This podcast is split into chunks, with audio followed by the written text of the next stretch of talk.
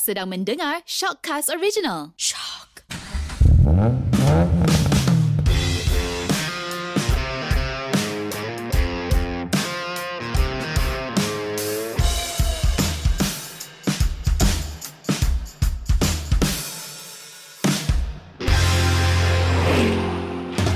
Hello, anda sedang mendengar Sub Gearbox di mana kita borak dan gosip semua perkara otomotif. Anda bersama saya Eriwan daripada Deba.my. Dan saya Chris Eng dari Behind the Wheel. .my. Chris, episod sebelum ni kita bersama dengan Abang Gan daripada Pandu Laju. Ha, kali ni kita dengan siapa pula tu Chris? Oh, kali ini saya bangga untuk memperkenalkan seorang yang saya anggap ya sifu. Okey. Saya sebab dia telah mengajar saya banyak untuk jadikan saya seorang pemandu yang boleh handle kereta lah. Ha, laju sikit pada biasa lah kan? Ah, bukan laju sikit, lebih selamat daripada biasa. Ah, dia punyalah salah seorang daripada dua orang daripada Asia. Dua-dua orang pun orang Malaysia, warga Mhm. negara warga negara Malaysia Okey. yang telah menjadi certified Porsche driving instructor. Wow. Nama dia Admi Syarul. Assalamualaikum bang. Waalaikumsalam. Chris, How are you Admi? How are you? I'm all good, thank you. Selama ni sebab PKP Macam mana dengan Macam keadaan, keadaan sekarang? PKP sekarang ni? Mencabar. hmm, Ha, sebab as you know, kita driving instructor kan. Mhm. Driving instructor mana boleh buat kerja daripada from home. Okey. Tapi Kan? betul. So, uh, I cannot work from home. So, sekarang ni kan semua pasal work from home. aha. Tak, So, uh, okay, sekarang ni tak boleh keluar rumah macam mana nak kerja? wow, agak mencabar eh untuk dalam industri motorsport sekarang. Ya. Sangat-sangat. Tapi uh, last year saya ada follow Facebook Hmm. Admi. Hmm. Admi pergi ke merata-rata tempat di dunia untuk mengajar orang macam mana nak memandu Porsche. Curi-curi keluar tu. Cucu keluar. tak, tak, tak, tak, tak. But actually, uh, ya, dapat approval daripada Kementerian Dalam Negeri from immigration apa semua untuk travel because it's work thing kan and then um, supported uh, by Porsche daripada Mhm. Germany apa semua. Tahun lepas awal tahun sebelum PKP, saya di Finland Januari dan juga March. Lepas tu balik-balik tu memang 17 hari bulan ngam-ngam landing ke airport terus lockdown. Uh, Uh, saya sampai before midnight March 17. Pas March 18 tu dah start uh, PKP. Oh, Ngam-ngam. selamat lah, selamat, Selamat. lah. Uh, unplanned eh. Memang betul-betul unplanned. Uh, Alhamdulillah. So, managed to go through that. So, after that, uh, duduk rumah tak pergi mana whatever. Until bulan 8, I got a call up untuk buat Porsche World Roadshow di Korea. So, dapat kelulusan daripada immigration, daripada Kementerian Dalam Negeri untuk ke sana. And then later part pula dalam bulan 10, saya ke Taiwan pula. hmm. Hmm, okey bang. Abang ni saya memang kenal abang kat Lita. Hmm. Abang saya abang dekat sebelah saya bawa kereta sambil-sambil jalan dekat track tu kan. Kena marah tak? Ada kena marah tak? Tak ada dah sebab abang cakap laju abang cakap tekan lagi laju tekan Okey, lagi okey, laju. Tapi kami berdua tak tahu latar belakang abang sebenarnya. Hmm. Boleh abang cerita sikit tak? Abang dari mana? Macam mana tu sebenarnya? Oh, ni seronok ni cerita ni. Mm-mm. Panjang sangat ni. Uh, okay, kita pendekkan. Tak apa kita ada masa. Hmm. Abang lahir kat Kuala Lumpur. Okey. Tapi semenjak umur 6 tahun, right, memang tinggal di Subang Jaya. So, budak Subang Jaya lah. Hari-hari hari raya lah. right, right. So, dah. Lama dah tu. Tak nak cakap berapa tahun sebab Okey, nanti orang boleh agak umur. Ah ya betul. So, dah okay. In a way, dah 40 over years eh. Dah Mhm. duduk Jaya. So, memang grow, memang mem- besar kat situ, sekolah dekat situ. Abang ni basically was bitten by this motorsports bug from an early age. Right, Okay. Daripada umur 8 tahun masa tu. Wow. Uh, uh, cousin abang bawa pergi Shah Alam. Masa tu ada Shah Alam Batu Tiga. Batu Tiga. Wah. Circuit. Tengok racing dah terus. Terus ada min- minat dekat situ Terus uh, sampai sekarang. sampai sekarang. Okay, dah, dia, dah, dia, dah jadi virus eh. Tak boleh nak lagi eh. Ni lagi teruk pada COVID. So, after Form 5, right, and then after that, I did my STPM, Form Mhm. 6. Lepas tu, decided not to pursue my education anymore. Uh, too much of the dislike kan. My parents marah lah. Mhm. So, that, oh, of course lah kan. Hmm. Siapa yang tak nak anak dia tak nak Yeah, belajar kan. yeah. Uh, But Get I a wanted good- to get a ah, job. get a job, ah, get get get education, get a job kan. Uh, so, tapi determine Mhm. mm-hmm. betul sangat-sangat nak nak go through basically nak kejar cita-cita lah nak jadi pelumba profesional. Tapi bukan senang. Bukan senang eh. bukan senang because you need lots of funding. Oh. Right, so uh, background keluarga tak senang. Mhm. Mm-hmm. Lagipun kalau senang pun I don't think dia akan tolong. Okey okey. Terpaksalah buat macam-macam kerja apa semua. What about not saying, um, saya menjadi penjual kereta sejak berumur 19 tahun. Huh. Uh, straight from STPM. Okay. Right? Uh, that was my first job lah. Real job. Mm-mm. Before that adalah buat kerja part time sana kat hotel lah apa whatever not saying kan. Tapi my first real job was a salesman for Subaru. Oh. Hmm. It was um, 1991. 1991. 1991. Alamak. Uh, tapi dia, Dah lama. Ya, dia, dia cakap tahun tu orang boleh agak itu umur. Ustaz. Itu saya kata, alamak. 1991. So from sales, uh, basically, but all the while lah, memang the automotive uh, basically industry, basuh kereta lah, apalah macam-macam lah. Mhm. Right, and then I also uh, pernah kerja sebagai uh, part time eh di Shah Alam Motorcycle jadi flag marshal alright uh, basically managing uh, the race scrutineering apa semua whatever not memang minat kat situ Okay. uh, only after beberapa tahun dah kerja managed to save up enough money I bought myself an old Saga Ah. masa tu kan Saga race kan was a big thing Hmm, right betul, betul, so betul. Uh, beli Proton Saga Berapa harga tu Proton Saga? masa tu beli Proton Saga eh about, about 12,000 je 12,000. 12,000 Hmm. eh? ah, okay, time mahal tu. mahal, mahal, mahal, mahal. Ya, in the 90s eh, masa tu tahun 1994 saya beli. Kereta tu buat sendiri kat rumah to prepare us racing. Sendiri buat. So sendiri Ah, install except, pasang- except, for, pasang- uh, except for the roll cage. Roll cage, Except ah, for the roll okay. cage. Ah, roll cage hantar kedai buat. Lepas tu balik rumah kita orang buat sendiri. Strip off everything. Whatever. Even engine kat rumah buat sendiri. Masa tu duduk bujang. Uh, Four of us. whatever. Uh, one of them is actually a, a, a magni- uh, mechanic. Right, working for Aerotech Reniku masa tu. Hmm. Famous suat mana sini. So kita sama-sama lah. Right, uh, buat buat tu. It took us one year. Uh, About 11 months lah to complete the car. wih, memang ambil masa lama Ambil cukup masa, sabar ah, kan. ah, so dia kata cerita panjang. So 11 months you cut very short. 11 months uh, managed to get the car ready. In 1995 I entered my first race kat, dekat Johor. Right, ah, dalam hati masa tu cakap duit tak ada kan? Funding sebab orang racing tak ada buat masa ni. Ingatkan dapat buat 2-3 race tak apalah nak lepas gian je lah cukup lah. If I realise that it's so difficult it's so expensive of a sport. Masa tu mungkin murah tau. Entrance fee okay cakap dengan beza dia entrance fee sekarang ni kalau you nak masuk race katalah kat Sepang is about 1,500 to 2,500 and above lah. Okay masa tu 100 setengah je entrance fee tapi it was considered Masa tu tinggi harga dia kan. Ya, 95 kan. okay. 150. Ah, Hmm. hmm. Sebab tu yang sebanyak yang boleh kita buat sendiri semua. Sebab tak mampu kan. Hmm, Uh, okay. Uh, macam nak beli brake pad racing tak ada duit. So uh, ambil balance yang kereta sport-sports ni yang besar, potong kita orang buat hantar machine shop potong to the Oh. shape of tu. Uh, just for instance lah. Hmm. To just to share with you kan uh, macam mana dulu. Kesusahan nak jadi Uh, I wouldn't say susah. It's, it's a good experience. Nak kata susah macam sedih. Tak, tak, tak, nak. Tak kata sedih. Uh, it's a good experience uh, to expose you to the real things. Uh. Ha, Itulah cabaran yang kena Cabaran, kena ya. kena alami, kena lalui untuk Betul menjadi yang satu kita nak cakap bukan senang nak jadi senang. Ah, okay. So daripada situ uh, managed to race dekat Johor first race uh, Pasir Gudang was not so good. Biasa was qualifying. Alright. Mhm. Mm-hmm. Sebab kereta tu lebih kurang je lah kan. And then tiba-tiba dia hujan masa race. Masa hujan tu was like it's like it levels up the playing field lah. Yeah. So saya berkata balik so I had a good result. First race finish uh, habis nombor 4. And then uh, after that the next race was in Shah Alam. I basically managed to get on the podium. Finish Oh, second. Uh, in only in my second race so everybody macam oh terkejut lah. Tapi Terkejut, uh, so from there uh, dapat basically offer from a sponsor. Wah. masa tu saja dapat sponsor. Yes, oh. dapat sponsor for second race dapat sponsor is like full sponsorship katanya full sponsorship lah. Mhm. Mhm. But actually dia bayar basically uh, starting fee uh, which is not much it's about 1500 ringgit and then dia bayar entrance fee apa semua and then dia bagi tayar whatever not saying that's it lah but it helps a lot lah. Betul Hmm. betul. Masa tu kira macam rasa macam works driver dah lah. Dah ada sponsor Full colours Apa semua Wah, Bangga-bangga masa Bangga. tu ha, Dah muda masa tu kan Oh Jalan pun satu macam Okay But Honestly That was the That was the first year lah My racing And then after that Second year Tukar to different sponsor Dapat Mhm. dapat offer lagi baik From the different sponsor So Okay. race again tu And then after that Kena pressure By family To Settle down Ah. Kahwin. Okay uh, That was uh, Bila dah kahwin Buat pun so, Bungkus lah Oh, Ah, oh bagus. I stop I stop racing because um fikir masa tu nak fikir kos- keluarga kan tapi bungkus bungkus tapi I was in the state of macam zombie dah masa tu Oh, okay, macam mana tu bang? nak race tapi tak boleh oh tak nak oh macam tu Oh, dia kata macam zombie Tak, It- tak ah, seronok lah macam ni ah, kan. macam Ah. macam tak hidup tak hidup ah.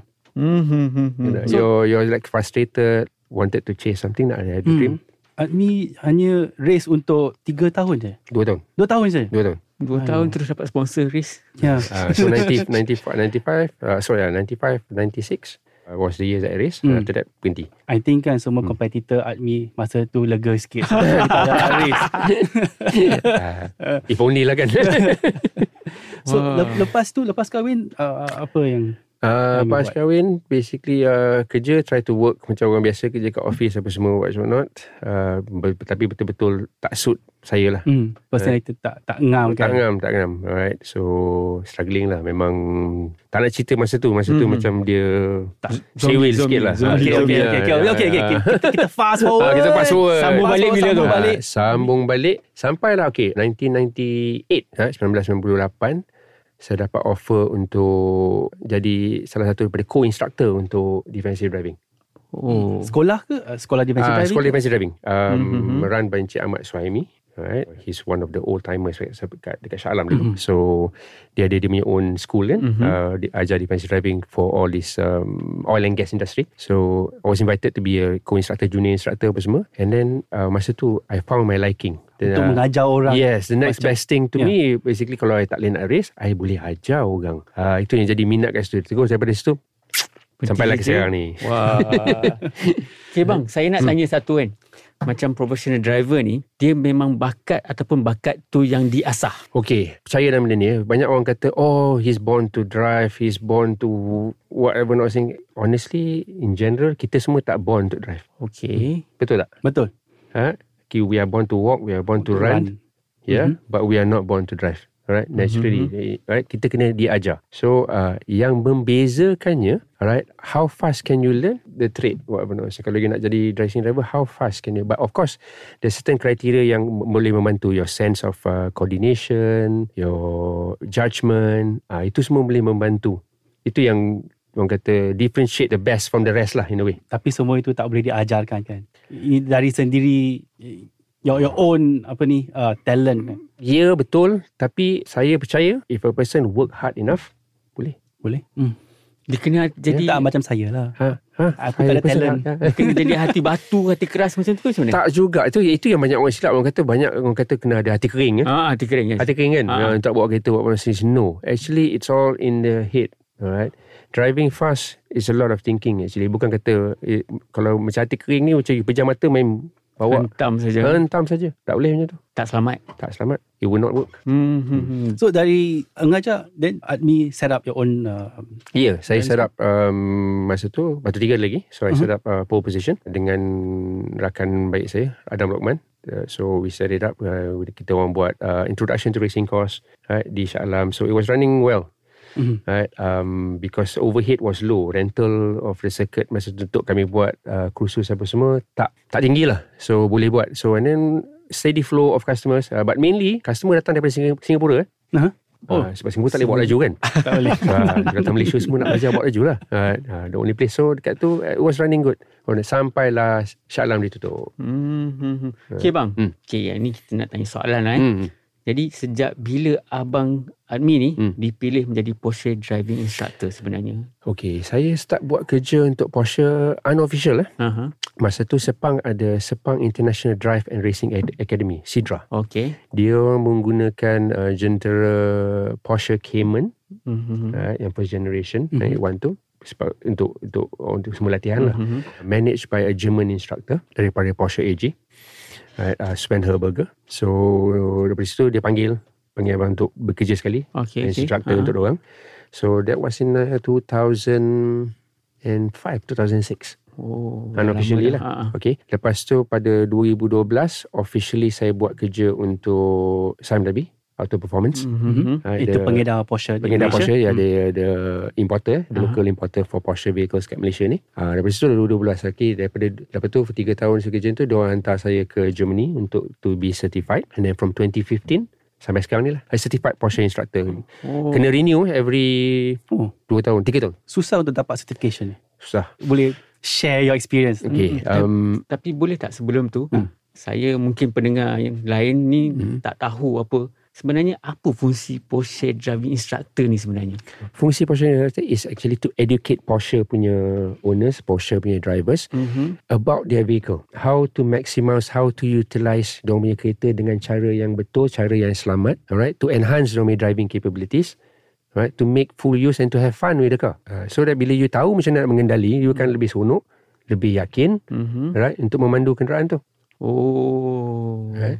Kalau tak bukan beli, bawa drive dalam jam, Hmm. betul drive bawa 100 tu bukan bukan macam tu lah. pada masa yang sama right Porsche juga buat program Mm-hmm. uh, macam test drive so kita tunjuk pula pada customer customer ni semua apa capabilities Porsche pada Mhm. pada dia punya bakal pembeli ataupun eh, peminat-peminat dia Uh-huh. right uh, apa yang Porsche boleh buat actually kereta ni kadang-kadang oh. Owner ada tapi dia tak tahu apa kereta tu boleh buat. Dia Dia, punya the limits of the limits of handling, the limits of uh, Mhm. basically braking for instance. Uh, so it's our job, it's our duty sebagai instructor to showcase lah, tunjuk the um, prestasi prestasi jentera kenderaan Porsche. jentera Porsche. Okay. Porsche tu pun, pun ada ada banyak kereta yang layout dia beza macam Betul. untuk Cayman tu mid engine rear wheel drive Hmm, versus hmm, uh, hmm. 911 rear engine rear wheel drive so dia punya dynamics pun berbeza Setuju? mm-hmm. Uh, ada tak manufacturer lain alright yang ada tiga configuration ni? tak ada Tak ada kan? Tak ada. Ah, hanya Porsche yang ada dia ada front engine, dia ada mid engine, dia ada rear engine. Right, rear engine is on the 911 Mhm. daripada zaman-zaman dulu tu sampai ke sekarang. sekarang ya Right? right? Tak ada siapa buat dah actually rear engine. If I'm not mistaken, ya tak ada. tak ada Tak ada lah rear engine. Right? Mid engine. Mhm. Right? They, orang tak buat sampai Cayman. Yang buat mid engine. Lepas tu front engine on the Panamera. Panamera. So, dulu they start from 924, 928. mm-hmm. Ya. Yeah? Uh, Yeah. Lepas tu baru ada four door tu ya Panamera apa semua. Having said that, uh, basically banyak ramai orang bilang ni just to share. Aha. Ramai orang cakap mid engine is rear engine. Betul tak? oh betul tak tak betul So how do you differentiate mid and rear? Ke saya Ah, how do you differentiate? Come on guys. I tahu. Okay, tak- tapi ah, tapi ah. yang yang Hmm. kebanyakan orang Yeah, yeah. kan. How do you differentiate mid and rear? Macam mana? bila bila enjin tu berada di bahagian belakang dia kata enjin kat belakang Betul, lah betul. Ha, Ha. tapi normally sebenarnya dekat tengah-tengah tu ke dalam sikit dengan keluar sikit apa yang saya Macam faham. mana macam mana ke dalam keluar tu? You should be more specific. wah sebenarnya kalau ikutkan Ah, saya pula interview sekarang. Okey, eh, jangan. Okey, yang saya faham kan. Ah. Kalau kita buka enjin Porsche takkan nampak enjin. Betul. Dia dia memang dah dah Bet- dah tutup betul. Sekarang dia dah serubung Ah. lah. Dah serubung dah semua. Ah, Yes. Hmm. Itu yang akan jadi masalah lah kan. Hmm. Tapi bagi saya mid engine ni dia mungkin berada di tengah di belakang sikit pemandu Hmm. yang mungkin rear engine tu dia pada di belakang lagi lah. Ha, macam tu. Apa yang saya, Okey. apa yang saya kesalah? Chris?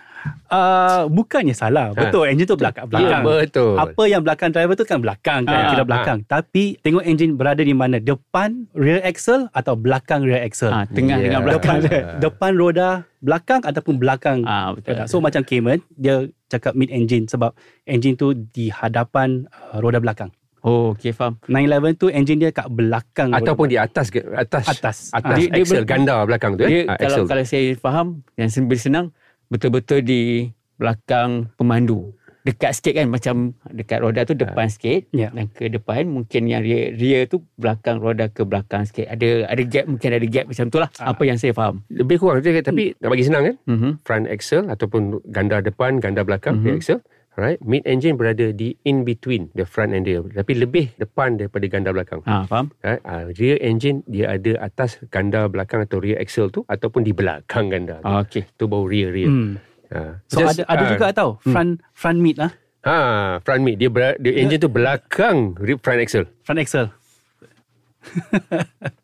complicated sikit lah. Complicated tapi tak apa tak apa normal- ni just for general knowledge untuk Ya, ya. everyone Ha, Ah, normally ah. orang kata mid dengan rear ni kat belakang. Ha, Allah enjin belakang. Ha, mid engine enjin Ha. belakang kan. Betul, tak salah. Cuma Enjin kat kita belakang. tak perasan kat mana benda tu kan. Ah. Spesifik dia. spesifik dia lah. Mm-mm. Mhm. satu info yang bagus termasuk saya pun kata belakang-belakang je kan okey satu lagi bang okey yang Hmm. Porsche driving instructor ni kan Hmm. yang abang kata kena re, uh, kena pembaharui lesen dia ke Hmm. so macam mana kriteria yang dipilih yang abang kata yang kena buat ujian yang susah tu Okey. ujian yang macam mana sebenarnya Oh, Okey, saya kena basically menduduki macam kursus for dekat 10 hari lah. okey Ha, 8 hari. di Malaysia ke di mana tu Di Germany. Oh. Right, uh, first and foremost, dia kena ada background pemanduan. hmm Right, uh, professional racer. Sebab sebab tu kalau tengok kebanyakan uh, instructor Porsche, 95%, 90% daripada mereka ada motorsports background. Kalau you tengok kalau kalau kalau kalau, kalau saya pergi Europe tu macam rasa kecil-kecil tu. Sebab apa? The instructor kat sana pernah race in uh, GT series, World Series, pernah race uh, Le Mans, pernah race apa tu. Oh. Semua High-end level high lah. end, high end. Yang ada test drive Formula One driver pun ada yang X uh, basically test driver untuk macam-macam lah actually. So kita rasa itu kecil. Yes. Tapi saya rasa abang dah salah seorang yang cukup hebat lah sebenarnya.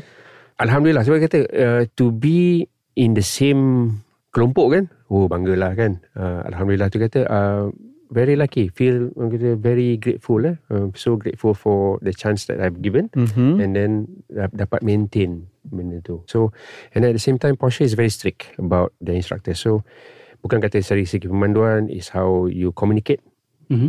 uh, cara kita bercommunicate dengan customer macam mana kita bercakap dengan Mhm. customer apa semua and then product knowledge satu lagi Okey, Ya, jadi hmm. ujian yang paling mencabar Hmm. untuk jadi Porsche driving instructor ni apa Hmm. dia bang? to convey the message. Macam mana kita nak convey cara kita nak nak menyelaraskan basically tugasan kata kita kata okey kata ni sekarang kita ada performance training kita nak ajar pasal cara Hmm. membreak yang betul lah mesti.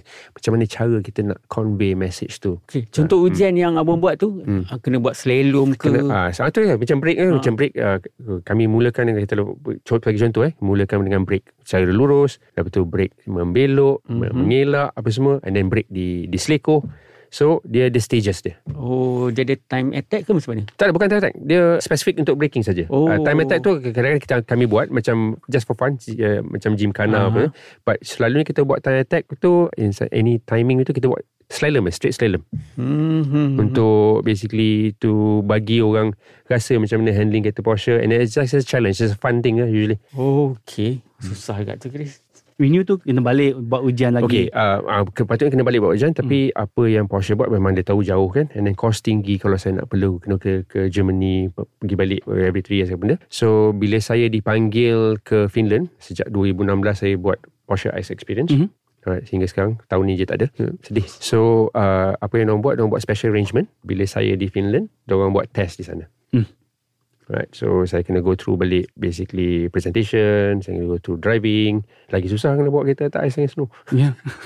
Saya pernah bawa sekali saja. Oh, Oh. susah. Uh, susah. But it's best kan? Best. It's Mhm. best kan? Best, Memang. best. Tapi you kena kena kena memang control kereta tu lah. Okay, since you dah pernah bawa Ice and Snow, apa kriteria paling utama untuk bawa Ice and Snow? For you Tyre. Ha?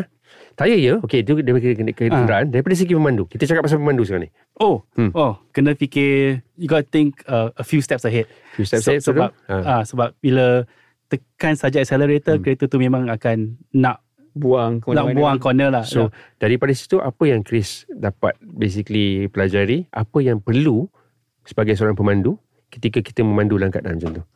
defensive driving. tak kena kena aware, Sabar. sabar, yes. Alamak, sabar eh. Ya, yeah, patient. Because kan Chris rasa tak? The moment you keluar corner you tak boleh nak terus jump on the throttle. Oh, ya ya tak boleh. Ah. Ha. if you do that kereta akan bertergabur pun bersepah macam Kena ni. ke- kena tunggu kereta settle down. Yeah, settle down. Settle down dulu lepas tu boleh. Ha, you have to feel that kena ada grip lah. Ya, Kena kena ada ada sense of grip tu eh. Cengkaman tu kena ada. Kalau tidak tak boleh control. So sabar. Tengok kena kena kena kena belajar lagi. ha, kesabaran. Kena- Tak, dia tak tahu you know. I know. Ya, Tapi cuma maybe words tak keluar. nah, usah Ah, words tak keluar. Jadi kita kena sabar Hmm. dan kita kena belajar dengan abang. Ni Oh, lagi lah. ya, ya, ya. Tapi kalau nak untuk translate daripada pemanduan di ice, Hmm. sebab Malaysia tak ada ice. Betul. So, apa condition jalan raya yang Hampir sama hampir sama dengan Hujan? ice? Low friction. Of course hujan tak seteruk ice and snow. Ah. Alright, ice ice condition is like the least of the betul. Tapi apa yang lagi teruk kat Malaysia yang langsung tak ada kawalan is aqua planning. Ya, betul. Itu kita jadi motorboat. kan? Ha, Yang langsung. yang- itu yang tak boleh control langsung. Yang itu driver jadi passenger sudah. Ya, Ah, habis. dah. Okay, so these are the things that um, banyak kebanyakan pemandu di Malaysia tak sedar. They are Hmm. unaware of this condition. Right? Bukan kata bila hujan tu nak bawa mengangkat-angkat. You bawa Okay. to a certain safe speed. Tu yang you kena tahu judgement. But of course you kena reduce speed. Ya, tak boleh tak boleh pandu Tak terlalu boleh laju. pandu, Tak boleh pandu laju. And then you kena tengok far ahead. Kalau ada, ada lopak air ke. Aha. Ada kolam ke. Kat Malaysia ni tiba-tiba tengah bawa tiba ada swimming pool kat Ah, depan. betul, biasa. Betul, betul. Okay? Biasa, Ah, biasa. ah, biasa. Ah, Tak tahu ada swimming pool kat depan. So so memang kena standby. Ya? Kena bersedia. Huh. So lebih kurang sama. Tapi on ice and snow lagi teruk. Chris pernah bawa kan macam langsung tak ada apa grip kadang-kadang Tak kan? ada. Tak ada feel langsung sometimes. Langsung. Hmm. Okay, sebab tu yang masa fir- first time saya kat sana 2016 saya bawa itu saya punya co-instructor yang saya, saya dia pesan saya tu je Admi you have to remember this is not a tarmac. Because the, mula-mula saya sampai kat situ ah puh laju je. So tu dia kata this is not a tarmac. Because laju bila nak masuk corner tak ada apa. Oh, oh. brake tak boleh jadi apa. Pusing steering pun tak jadi apa. Because apa? There's no grip. Itu limitation kereta ya? Yeah? grip level. Tapi bang dalam pemanduan uh, dalam salji tu kan normally kereta manual ke kereta auto yang lebih sesuai? Walaupun kita Malaysia ni tak ada salji kan tak ada dari segi pengalaman abang sendirilah Okey, tak ada beza sebenarnya. Okey, auto ke manual. Tapi bila auto tu dia senang sikit. Hmm. Sebab tak ada kalau kabut dengan steering, tangan dekat steering nak kena tukar gear ke apa benda kalau masuk corner. Right? Uh, so, bila auto tu dia dah auto change ke benda. Tapi having said that, sometimes auto pula you on the wrong gear pula boleh sebab kat corner. Ah. So, check and balance. oh Alright. Uh, lebih kurang dia ada the advantage of driving in manual, advantage of driving in auto. Dia tak ada kelebihan on on a specific tu. So ada kelebihan pada auto, lebih kurang. Kalau kita nak cerita pasal tu, boleh lagi panjang lebar. wah okay bang uh, saya nak tahu kan yang abang kan sebagai Porsche driving instructor kan Hmm. susah ke nak latih pemilik-pemilik Porsche ni sebenarnya Hmm. Sebab kan dia orang sudah ada confident, ada ada minda sendiri kan. So, Soalan cepu mas. cepu masih. Okay, interesting question. Menarik soalan tu. Okay, ada kalanya susah. sebab dia terlalu pandai Um, yeah, because okay, dia macam ni eh. Okay, you have to manage orang punya ego. Okay. Firstly eh, sebagai instructor, you always have to manage ego seseorang because lelaki ni dia ada dua perkara dia tak suka orang sebut, orang orang komen. Satu, how dia perform malam-malam. yeah, okay okay to be. right? Satu lagi, how well he can drive a car. Hmm, Dia jadi sensitif oh. betul, betul. Faham? Bila kita sebut kita, eh kau ni tak pandai bawa kereta. Oh. Marah oh. Marah nak lawan eh. Marah kan? Betul tak? Betul, betul. Kan? Kita macam, oh pemanduan ni macam bagi lelaki, oh mesti terror.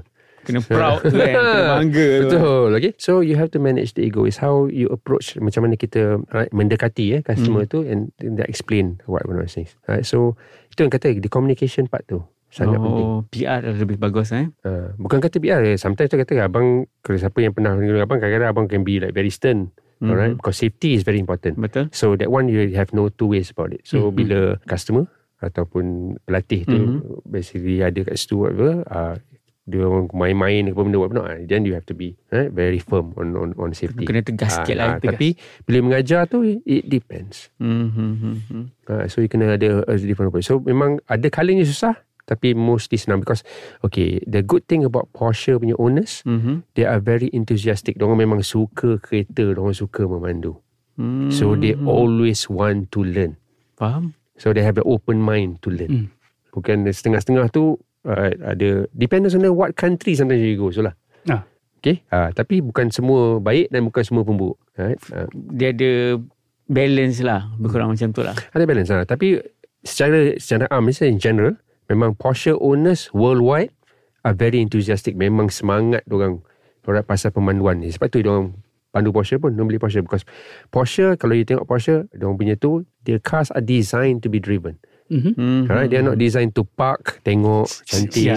Tak, tak, tak. dia bukan untuk Okay. Bukan, ah. bukan pandu ah. slow dalam bangsa. Ah, bukan bukan bukan start- show off. Ah, bukan start engine malam-malam pergi kedai kopi park tepi ke, tepi gerai tu okey tengok kereta. Tak tak tak. dia bukan piasan lah Uh, yes, it's supposed to be driven. Yes. Those are Porsche vehicles eh. Porsche punya kenderaan genera Porsche. uh, betul betul betul Okay. Ah, faham So dengan pengalaman ni dan uh, abang Ami ambil pengalaman untuk mengajar orang di pole position racing school. Yep. So adakah ego ini masih ada dalam sama ke sama eh? Ah. Sama. Sama sama. In general, yeah, in general memang uh, this is the thing because tu tu okay. Satu lagi tengok ya. Okay, di Malaysia ni eh, let me talk in general di Malaysia kat ni Malaysia ni, entusias kereta eh, orang sanggup berbelanja berpuluh ribu, beratus ribu untuk upgrade kereta lah, untuk apa semua tapi orang tak sanggup nak belanja sedikit wang untuk upgrade diri diorang. betul Perasan tak? Betul. Bukan perasan bang kebanyakan Ya. 90% 90, Ya? Ah. 90% tu betul Yes. ha, dia upgrade their cars eh. Oh, hantar workshop buat ni tukar tu tukar ni buat Tukar benda turbo, tukar suspension, oh, tukar oh. brake. Oh. Ha, dia berlipat kali ganda dia punya Ah, horsepower kan. Yep. Ha, tapi they themselves are not upgraded. The driver itself. Betul. Kan pemandu sendiri tak upgrade. Hmm. Okay. Saya, saya selalu cakap macam ni. Kereta tu you upgrade, you jual, dia pergi kat owner baru. Tapi kalau you upgrade yourself, Sampai it bila-bila stays kan. with you. Sampai bila-bila. You bawa kereta apa pun lepas tu. Betul, betul. Ya. Ha, this is where orang tak fikir selalu. Eh. Dia belanja duit kat kereta. Oh tak apa, tak apa tu. Aku belanja. Kita laju, kita laju. Janji laju. Janji laju. But they Laju, themselves. Ya. laju straight line saja. Ha, laju straight line. Tengok Then- laju corner, then- tengok macam mana ah, kan. Ya. Pandu laju ni tak salah. Tapi Hmm. perlu dilakukan dengan cara yang selamat. Dan di tempat yang betul. Betul.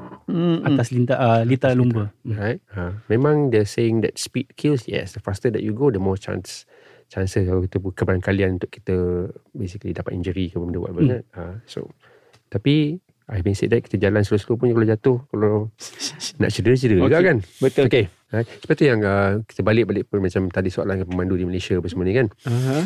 It's actually sikap je. Uh, kalau kita boleh buang sikap yang sikap yang paling ketara yang buat pemandu Malaysia ni tak berapa baik ya Okay. ya is sikap mementingkan diri sendiri hmm. ya dia selfish eh Ya. this is the most important sikap yang kalau kita boleh buang sebagai pemandu alright it'll be good because okay honestly eh orang Malaysia lemah lembut sopan santun ya tapi bila dia bawa kereta Setan. masa tu dia jadi macam I own the road eh. Ah. Uh, okay Ha, tapi kalau kereta pijak semut pun tak mati orang kata kan. Kan. Uh, Sopan santun orang Hmm. Malaysia ni memang bagus kan tapi di jalan raya dia Ah. terus It's berubah. actually sikap. It's actually sikap. Sikap, And betul. then uh, basically we are too selfish nowadays. Eh? Uh, we are too like tak kira orang. Sebab tu yang macam orang tengah queue panjang-panjang, zoom dia masuk ke depan potong queue. Eh, Betul. ah, Ha. yeah, it's selfish lah. Abang Mi sebelum kita berakhir kali ni saya nak tanya satu soalan. Apakah ciri-ciri untuk menjadi seorang pelumba profesional yang bagus sebenarnya? Paling penting disiplin eh. Disiplin diri, alright. Sangat penting jaga basically kesihatan Mhm. because uh, driving ni very physical. You need to be very fit, Mhm. right? Eyesight kena bagus, so that means uh, sense of balance kena bagus apa Mhm. semua whatever not saying. So you need to keep yourself always kata bukan kata bawa santai je apa to be a race driver you have to be like very active in sports apa semua Oh. whatever. so physically lah ready ha. Physically.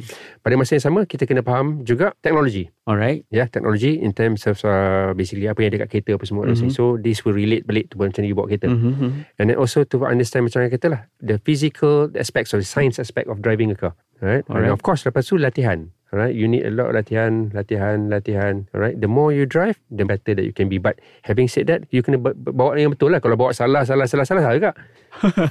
tak ada improve kan? tak ada improve. Tak Ha. boleh jadi Tak boleh jadi juga. Hmm. Ha, so, cara bawa and then uh, practice dengan cara yang betul. Mental macam mana? Mental ya, yeah. mental very important. Um, okay, very good question tu kan. Mental tu basically very important because apa kita tak boleh kita kena fokus eh. Alright, kalau tengah bawa racing car tu terfikir benda alamak bini aku masak apa ni makan. so macam mana? Kan? Alright. So you have to be focused, you have to have determination and you have to have a goal. Sebab okay, cara saya, saya bila saya pandu kereta, saya bukan aiming nak beat, beat orang lain. Saya mm-hmm. nak beat diri saya sendiri. In a way Oh. katalah saya buat best time of 2 minit. I want to be better than 2 minutes. I want to beat that time. So you always trying to make improvement. Ni kalau katalah you buat 2 minit, orang lain buat 2.04, ya, then you do, alah tak kisahlah. Mhm. Alright, I still win. Alright, Tapi kalau kita ada the the the motivation to always improve on ourselves. Okey. Terima kasih banyak-banyak Abang Mi. Memang input hari ni memang betul-betul Sorry lah kalau panjang sangat cerita-cerita ni. Betul. Mungkin mungkin uh, yang episod akan datang kita akan jemput Abang Mi lagi sebab banyak input-input yang positif betul-betul yang ajar kami berdua saya dengan Chris dan mungkin semua yang dengar ni. Memang macam Hmm. Hopefully ya. Wah. Ada banyak pengetahuan dah, dah, dah ambil Banyak pengalaman, ilmu pengalaman kan? ilmu. Hmm. terima kasih Abang Mi. Sama-sama. Assalamualaikum. Wan. Terima kasih Ami. Thank you for the invitation. Thank Ya, terima kasih. Happy Alright. to be here. Jumpa lagi pada minggu hadapan. Terima kasih.